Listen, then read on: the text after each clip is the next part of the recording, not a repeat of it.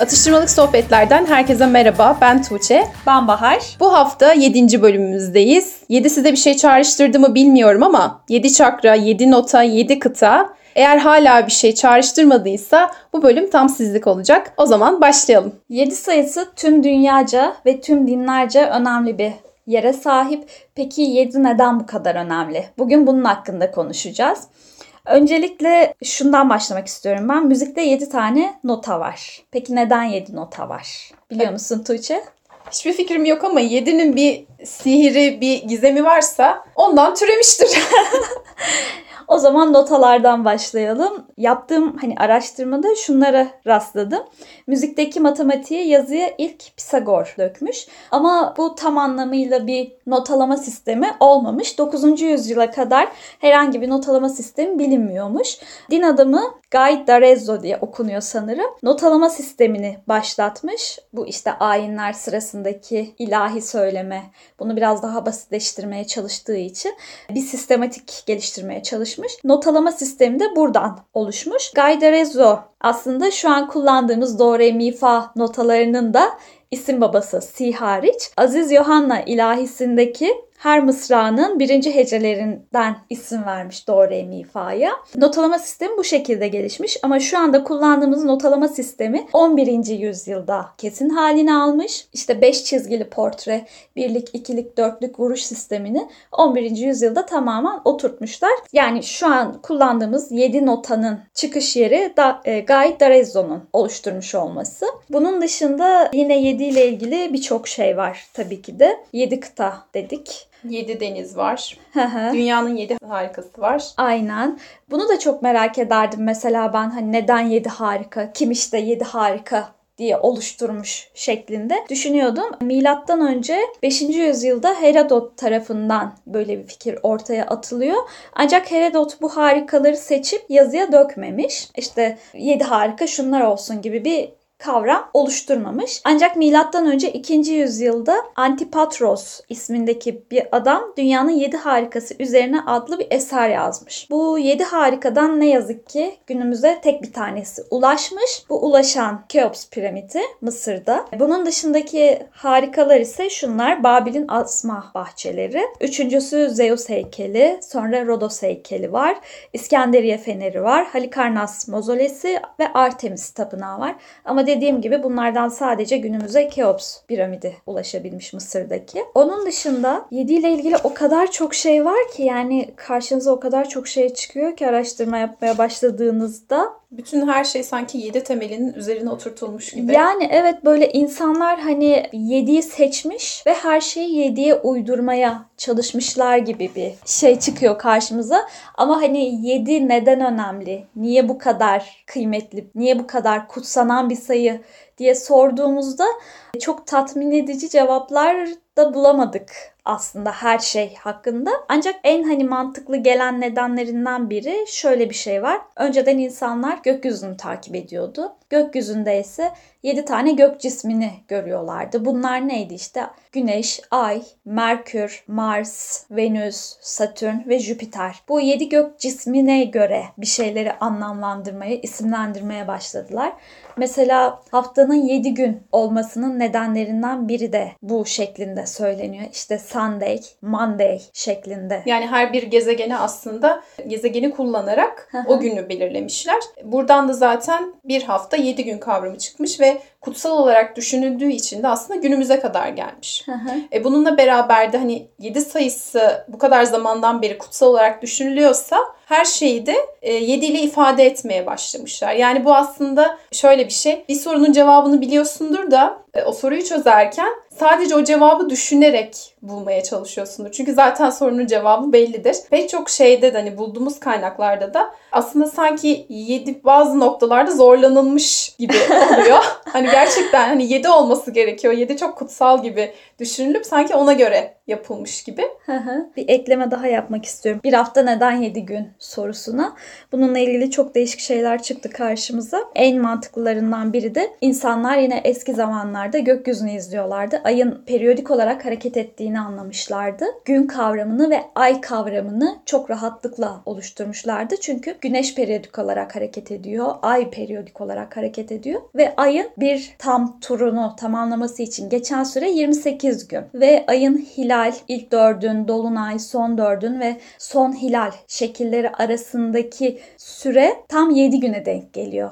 İnsanlar hani bu yüzden de bir haftayı 7 gün olarak bölmüş olabilirler şeklinde bir açıklama vardı. Aslında en mantıklısı da o. Çünkü hani eski çağlardaki insanlar sürekli hani gökyüzüne bakıp bir şeyi anlamaya çalıştıkları için hani kendi hayatlarını yaşadıkları durumu sorgulayıp sürekli gökyüzünden aslında medet ummaya çalıştıkları için hatta onunla ilgili de yıldız tapımı dini diye bir şey de varmış. Bütün o gökyüzüyle ilgili çalışmaları da aslında hep gökyüzünü kutsal saydıklarından kaynaklanıyormuş. Hı hı. Aynen. Hatta şöyle 7 tane gök cismi o kadar önemliymiş ki insanlar için. Belki duymuşsunuzdur. İstanbul, Roma ve Rio Yeditepe üzerine kurulu 3 şehir olarak anılıyor dünyada. İstanbul'un Yeditepe üzerine kurulu bir şehir olmasının nedeni de bu gök cisimlerine verdikleri önem, gök cisimlerine duydukları saygı mı diyeyim. O aslında Kral Konstantin şehri inşa edeceği zaman Yeditepe'nin üzerine inşa ediyor. Çünkü işte güneş, ay,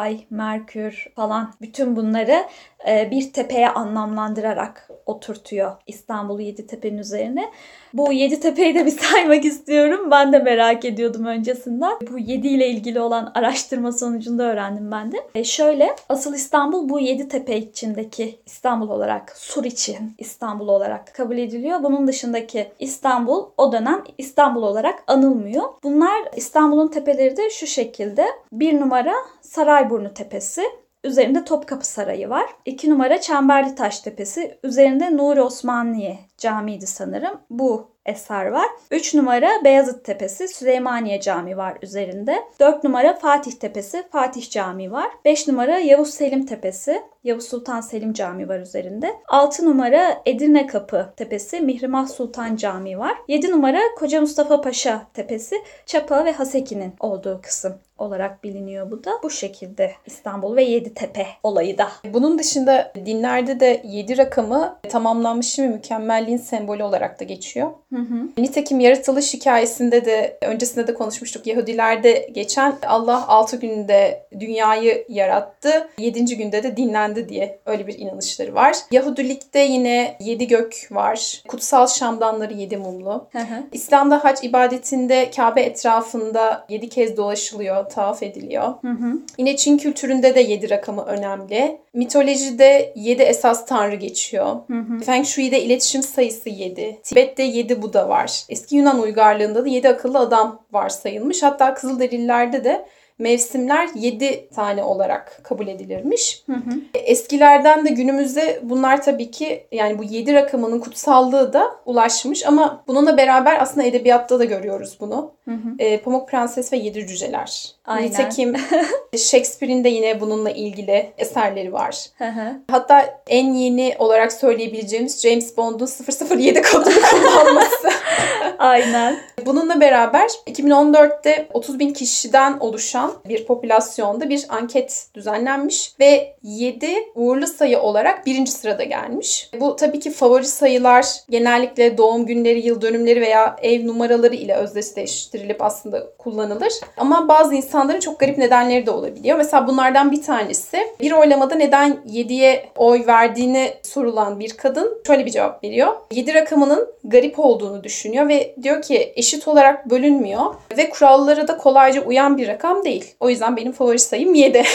Asiyim ben. 7 de asi bir sayı. Evet evet. Aykırı olduğu için 7 uğurlu sayısı olmuş mesela. Bununla beraber şimdi bu kadar 7'den bahsettik. Ama ee, bunun bir bilimsel açıklaması da var 7 ile ilgili psikolojik bir neden de evet, var. Bununla ilgili psikolojik bir e, araştırma söz konusu. George Miller diye Amerikalı psikolog var ve 1956'da ortaya bir test atıyor ve diyor ki sihirli rakam artı veya eksi 2 olmak üzere 7'dir. Bu da şundan kaynaklanıyor. Ona göre bilgi uzun dönem bellekte depolanmadan önce çalışan hafıza tarafından işleniyor ve çalışan belleğin de kapasitesi sınırlı ve bu sınırı da artı eksi 7 olarak belirliyor. Hı hı. Hatta bilgileri anlamlı parçalar şeklinde eğer düzenleyip o şekilde hafızaya atarsak depolanmaları da hatırlanmaları da daha kolay olur hı hı. diyor. Telefon numaralarının mesela 7 haneli olarak oluşturulması da aslında buna mı dayanıyor? Ya evet olabilir ee, ama tabii bunun tam tersini savunan e, bir psikolog da var. Sonrasında ondan da bahsedeceğim. George Miller'a göre de böyle 7 rakamı ona göre de önemli bir rakam ve şöyle bir açıklaması var. Bu rakamın beni inatla rahatsız etmesi bir tesadüften çok daha fazlası deyip aslında bu 7 rakamın üzerine gidiyor. Ve George Miller'la beraber yapılan iki deney var. Bir tanesi fizikçi ve akustik uzmanı Polak tarafından yapılıyor ve katılımcılara farklı müzik tonları dinleterek onlardan her tona bir sayı vermeleri isteniyor ve katılımcılar yaklaşık 7 tona kadar her birine doğru sayılar vermekte hiç zorlanmıyorlar. Ancak 7'den sonra zorlanmaya başlıyorlar ve gelen sonuçlar da önemli ölçüde bozuluyor. Bununla beraber 1949'da da yine yapılan başka bir deney var. Bunda da araştırmacılar değişen sayılarda renkli noktaları katılımcıların önündeki ekrana yanıp söner şeklinde yansıtıyorlar. Ve 7 noktadan daha az olduğunda katılımcılar kolaylıkla e, numara verebiliyorlar. Ama 7'den fazla olduğunda noktaların sayısını sadece tahmin etmeye başlıyorlar. Buradan da sihirli rakamın ilk örneklerini görmüş oluyoruz. Aslında sihirli rakamın 7 olduğuna dair örnekleri görmüş oluyoruz. Yani insanın dikkat aralığının da 7 ile sınırlı olduğu. Yani 7'den daha az olduğunda kolayca hatırlayabiliyor, kolayca cevap verebiliyor sorulan sorular ancak 7'den fazla olduğunda zorlanmaya başlıyor. Hı hı. Bu da hatta Miller kanunu diye geçen hmm. bir kanun. Ancak bundan 50 yıl sonra Amerikalı psikolog George Miller'a karşı bir tez ortaya atılıyor. Bu da Avustralyalı psikiyatr Gordon Parker tarafından.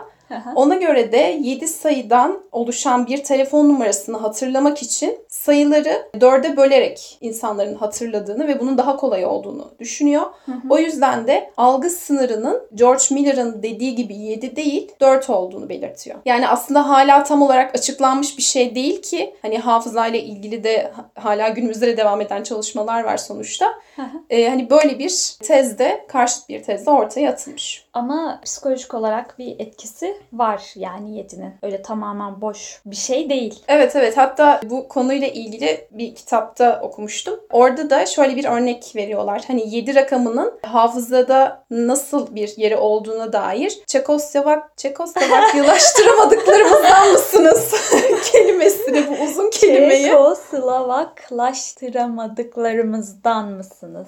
Bu kelimeyi 7 parçaya ama anlamlı ve hatırlaması kolay olan 7 parçaya ayırıp bunu bu şekilde insanların daha kolay hatırlayabileceğine dair bir örnek vardı. Yani bu aslında deneylerle de az buçuk kanıtlanmış bir şey. Sonuçta hani diyoruz ya Miller kanunu diye de geçiyor.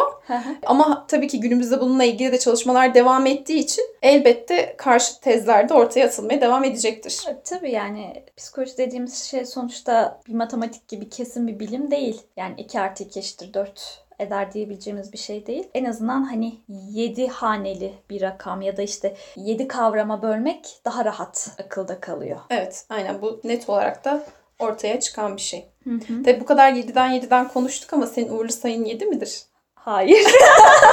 evet benim de değil. Ama bu kadar konuştuktan sonra uğurlu sayın 7 olur mu bilmiyorum. 7 dememiz gerekiyordu değil mi burada? Evet.